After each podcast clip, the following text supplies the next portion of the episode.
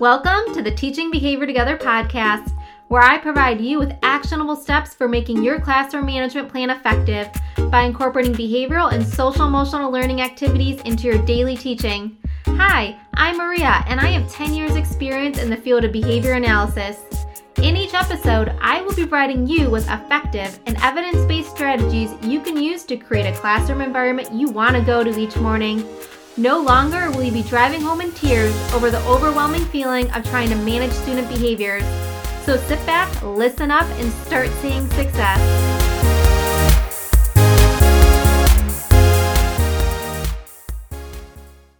Hi, everyone, and welcome to this episode of the Teaching Behavior Together podcast. Today, I have Angela from Spectacular Inclusion with me to talk all about implementing different behavioral strategies at the middle school level. So, we're going to be talking all about how to make different behavioral interventions fun and engaging so we can maximize our student success across all different grade levels. So, let's just get right into it.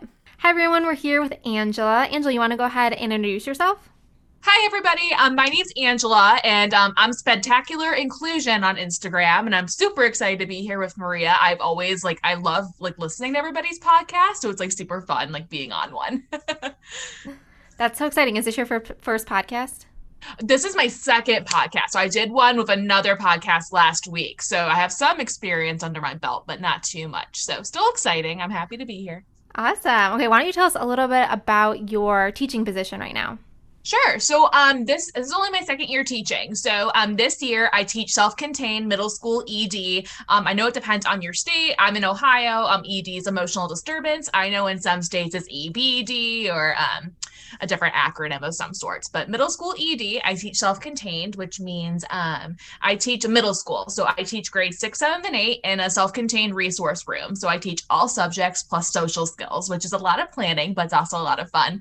Um, last year, I was a full time inclusion teacher. So I taught um, sick, I co taught all day. So I worked with a general ed teacher and I did sixth, seventh, and eighth ELA and seventh and eighth math hard in a sense too but um, the the workload in the unit is definitely a lot more but i'm really enjoying it because i can kind of plan things the way that i want so it's been an adventure during covid but i'm excited to hopefully get back with the kids soon we're currently virtual so Gotcha. Well, you've had quite a bit of experience then with different different areas of special education, and you also mentioned between you and I, like on Instagram, that you also have a little bit of ABA um, background as well. Do you want to talk about that really quickly? Yeah. So um, when I was in college, I went to Kent State University, and um, what's really cool about Kent State is when I was um, I'm, I only have my undergraduate degree, but when I was in school for that, um, they had us take two classes on ABA, which I thought is so valuable, especially in my position right now, because I can kind of revisit my notes and my textbooks and try to figure everything out. Because um, I work on FBAs all the time because I'm in a behavior position now. So um, we took one class just like on the techniques and strategies, and then the second class was all about like application. So we actually actually had a focus student and we wrote out the FBA and the BIP and interventions for it. And again, it's super valuable in my position right now. So, no, that sounds awesome. I think that it's something that I wish more programs did was provide some of that like behavioral instruction to special education teachers because I think it's such a key component to our jobs. Absolutely. And then like I know when I was in co-teach inclusion it wasn't really as i don't want to say as relevant but i definitely didn't use those skills as much because i was in more of an academic focus. But now that i'm in a behavioral position like it's been so nice like having that background because like when i sit down with my school psych i know what she's talking about. And i actually have input that's valuable that i could bring to the table. So it's been wonderful. I absolutely i hope i wish all programs had something like that embedded yeah.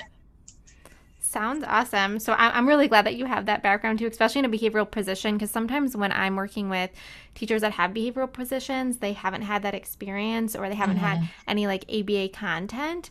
And I feel like I, I wish I could just like front load so much of that information, but it's so complex that it's hard to do that. Absolutely. I 100% agree. So, okay, so what is one of the biggest obstacles that you find as a middle school ED teacher?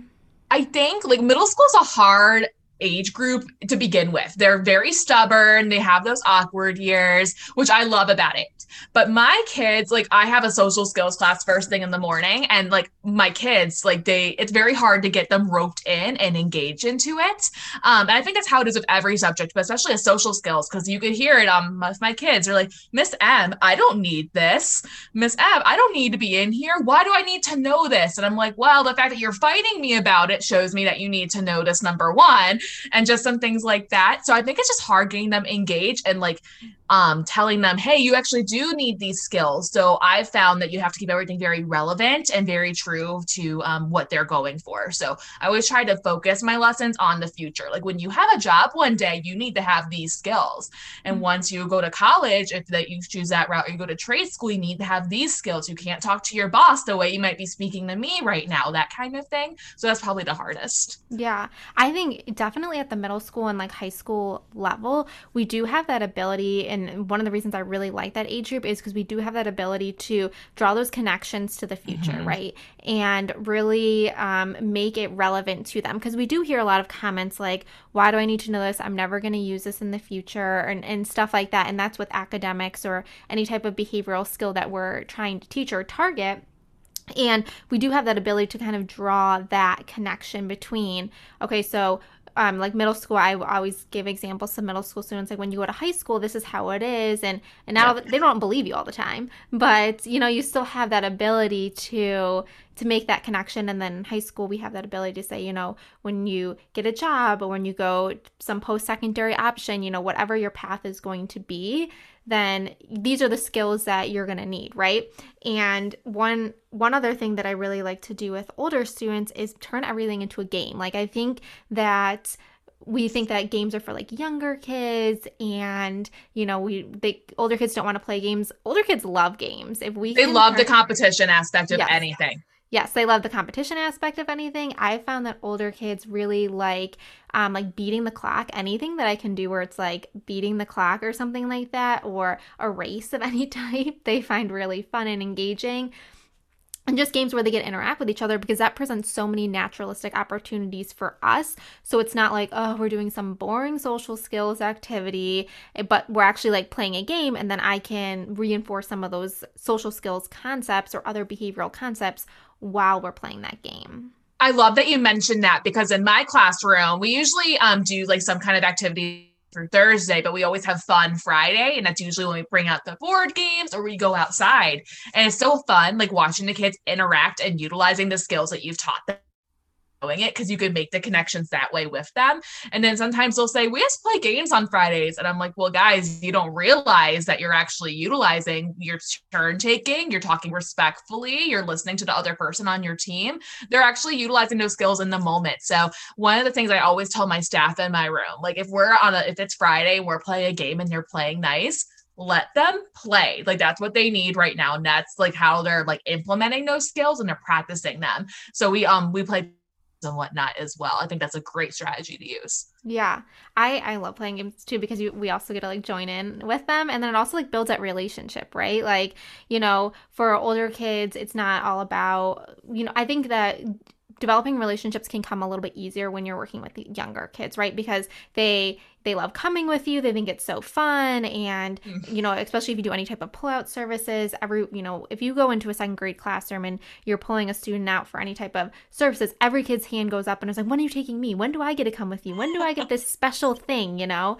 Um, where older kids, that it's not necessarily the case, right? Some students might be like that, but it's not necessarily the case as they get older. It's more about those peer connections that they're making than with the connections they're making with adults. So it can be a little bit harder or more challenging to develop that relationship. But I think by making um, strategy or activities fun and engaging and doing a lot of games and then playing right along with them, I think it also allows you to really build that relationship with them. So then when they are having a tougher time in your classroom, you have that established relationship. I absolutely agree. Relationships are 100% like the backbone of what I do in my room because, especially these older kids, you have to get a sense of trust in them because they have like their friends who they kind of go to first, and you have to kind of teach them. Your friends don't have the answers for everything that you need. You need to be able to talk to adults about what you need sometimes. It's really hard to get my group to understand that. So, definitely, um, getting them to the point where they know like they can come to an adult you have that relationship established with them is so helpful. And it does work like getting them to go out for their other services. Because it does like you like what you said like my kids don't want to leave my room to go to their reading group or whatever. They want to stay with their friends in my room. But if you have that relationship and you pair it with a reinforcer you can go so far with what they can do so. Yeah i love that you said pair it with a reinforcer because i think Sometimes with our older students, um, another great strategy to use is pairing things with reinforcers, right? So, Yep. So, so, certain skills aren't naturally, um, or certain activities aren't naturally reinforcing for all of our kids, right? So if we can pair that some sort of um, mediated reinforcer and then slowly fade that out to contact a more naturally occurring reinforcer over time so we can open that window of of engagement with the student because you know sometimes it might be hey if you engage with this lesson with me then you can go on your phone and no we don't want kids on their phone all day and we give them you know five ten minutes to be on their phone as an extrinsic reinforcer to engaging with that skill. Then eventually over time as they build that skill that skill is going to start contacting a naturally occurring reinforcer because they've learned a skill they're able to engage more appropriately with their peers and adults and all of that stuff that we don't need that phone time. We can start fading that out a little bit more.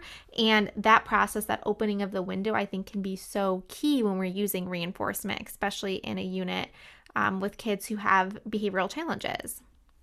Absolutely. And reinforcers are huge. And in the middle school setting, I don't think it's talked about enough how difficult it could be to find reinforcers at work. Because when I did field work in college and elementary, stickers work and pencils work. In middle school, it doesn't cut it. Like it has to be like a bigger picture. So something that we like to use in my room is we do class store. And that's like the game changer in my room. And for certain behaviors, we give out dollars or we use that as a reinforcer. Like, oh, let's do this lesson for dollars. If you're participating, you could earn dollars as we go and then they could buy chips or pop or candy um, whatever their parents specified they'd like to work for um, i've had kids work for starbucks frappuccinos whatever works um, you just have to find the one thing that works for them it can be difficult but it's so worth it when you kind of break through and find it yeah i always say that for middle school and high school students the reinforcers are friends, food, and free time. Like those are like 100%. Yeah. those are like the gold stars. If you can, you know, provide any food or snacks during class, any time where they can just like hang out with their friends, and any free time where they're allowed to just do what they want. And I, you know, in the younger grades, we call that choice time, right? Like, oh, here's your choice time. Mm-hmm. And I think in older grades, we just have to reframe it as free time. Like, we like when we've worked all day to come home and have free time and just do what we want. And I think it's it can be so valuable to some of our students. And i know it can be hard to find that time throughout the day right? Like we have busy schedules. We have a lot of content to get through. We don't have a lot of time to provide free time. But if you're providing it really intentionally it can make the other time that you're spending on academics and behavioral skills so much more valuable right? If they know that they're getting free time and they use their time more wisely Absolutely. And keeping that very consistent so helpful. Like sometimes we have a visual schedule on my board and like we have free time or choice time, whatever you want to call it, embedded into our schedule. So first ELA, then 10 minutes of choice time, but you have to have these contingencies first. You have to have your work done. You had to do this and then you could earn that. Um, that's always super helpful. And just having it to the point where it's consistent and they know it's coming because then they're more likely to work for you. Um, and that's definitely really important because there's so much you have to get through in a day, but you also have to meet them where where they're at. And I preach that all day long to my staff. You have to meet these kids where they're at. So some days it definitely comes a little more natural, but mm-hmm. some days you have to kind of modify on the fly and see what else will work. Right. And and another thing I love about, the middle school and high school grades is that they have such well-developed interests, right? You know, like in some mm-hmm. of like the elementary grades, you know, anything that's like popular in that 5 minutes is like what I'm interested in, what I want to work for, and then suddenly 10 minutes later it's not what I'm interested in anymore. Right. But in middle school and high school they have much more developed interests and it can be so much fun to be creative with different lessons and teach skills based on what they're interested in and utilizing all of that and helping them understand these concepts utilizing things that are of high interest areas to them. I don't know if you found that or not, but that's something that I I really enjoy doing with the older kids as well. Oh, for sure. And I think you can embed that in social skills and also academic. Like right before we went on break, we Fortnite unit. I have air quotes up, which everyone can't see, but we did a Mhm. unit on Fortnite. And what we did is an argumentative thing. So we wrote, we read this one article. It was about like the pros and cons of playing Fortnite. Like I think some of the pros were like, oh, it's not violent and there's um some teamwork aspects, but the negatives were kids are staying up all night and whatnot. And we did some reading comprehension and we did like a little argumentative writing thing. I'm like, well, which side are you on? And they were listing evidence from the article. It was amazing. Evidence from the article about like, what they found um, was a good thing and what they didn't find good. And they actually wrote an essay about it. And it was so cool. I think the only reason I got them to write something like a full piece of writing without pulling my hair out was because it was based on those interests that they had. And that is so valuable, especially at this age. Right. Yeah, absolutely. And and and um one activity that I love doing with students right now is is kids love learning these dances, right? Like these oh, quick little dances and I don't even know, they're like half an hour or half half a minute or or a minute long dances, but like for some executive functioning skills and I just did an episode um, on this a little bit earlier about executive functioning scope and sequences is teaching them time management skills by having them plan out how long it's going to take them to learn the dance. And they like they don't even realize that they're practicing time management or practicing like assessing how long different things will take them to do because some of our students get so overwhelmed by the idea of an assignment and how long it's going to take them and that adds like anxiety and overwhelm and it adds to work avoidance right but teaching them this is how you can break something down to micro and mi- macro and micro tasks and then also that time management piece of estimating how long it's going to take you to do something but doing that in a really like fun and engaging way where they're estimating how long it's going to take all of us to learn some sort of dance. They like love that type of stuff and they don't even realize that they're learning a skill Oh my gosh, and that's so much teamwork aspect as well because they could try to like I know if it was me in that class, it would take me so long to learn whatever they were learning because I mm-hmm. can't like identify what my right and left foot is. So like they would have to like teach people who are falling behind. Do you know what I mean? So that's an awesome skill to have Yeah. too. Being patient and helping someone who needs it and going slower for people who don't understand. There are so many skills you can embed in that example. Right. Yeah. And the, all that peer mediated instruction, like peer mediated interventions are so valuable, especially at middle school and high school level. If you can do anything where you have peers teaching other peers, it can be so invaluable to the quality of the lesson that they're learning, right? So that peer mediated uh, intervention can be so key. If, if you don't already use peer mediated interventions for everyone listening, definitely look it up. It's something that definitely at the middle school and high school level can be so valuable and unique to your classroom and and the strategies are so evidence based with it that your students will learn so much guaranteed That's awesome. I'll definitely have to look more into that. i i looked a ton into it when i was doing my dissertation because i part of my dissertation was a peer mediated intervention. And just how kids go about teaching other kids things it's it's amazing to watch and how patient they can be like you said how how they show so much empathy when they're teaching another student a skill. Especially if like um, I've d- I did it with peers that were the same age, but there's a lot of research out there about working like older students working with younger students and working on different skills, and it's a it's definitely a higher level skill to be able to be able to explain something to someone else, right? So Right. with peer mediated interventions, we are having our kids explain something to somebody else or explain a concept to somebody else, you can really see that they have a well-developed understanding of something, right? And and I also have done it where I've had kids like play the teacher with me, like, you know, if you you know, if you don't want to do this activity, how about I be the student, you be the teacher and it and it lets me gauge their their understanding of what they're teaching me and lets me know, okay, what do I need to review with this behavioral skill? If I have a student teaching me how to appropriately request for the teacher's attention as opposed to just shouting out in the middle of class, that lets me know if they understand how to do it. Doesn't mean they're going to always do it perfectly, but it lets me know at least they have the understanding of how to do it so then I can move on from there and build off of that skill. that's such a great way to assess kids that's different because i think like when we think of like assessing skills i think my mind my, personally my mind always goes to giving a test or task cards or something. It's definitely more of like a concrete pencil paper digital kind of thing but that's such an interesting way and they can gain so much from that experience than just what i'm assessing them on really good confidence booster too for those kids That's such a great point too. Like kids love feeling like they've helped somebody Mhm. and and feeling like they've they've contributed something like leadership roles are so important in classrooms and especially if you have like a smaller class giving kids different leadership roles can really build skills but it also gives them such a confidence boost.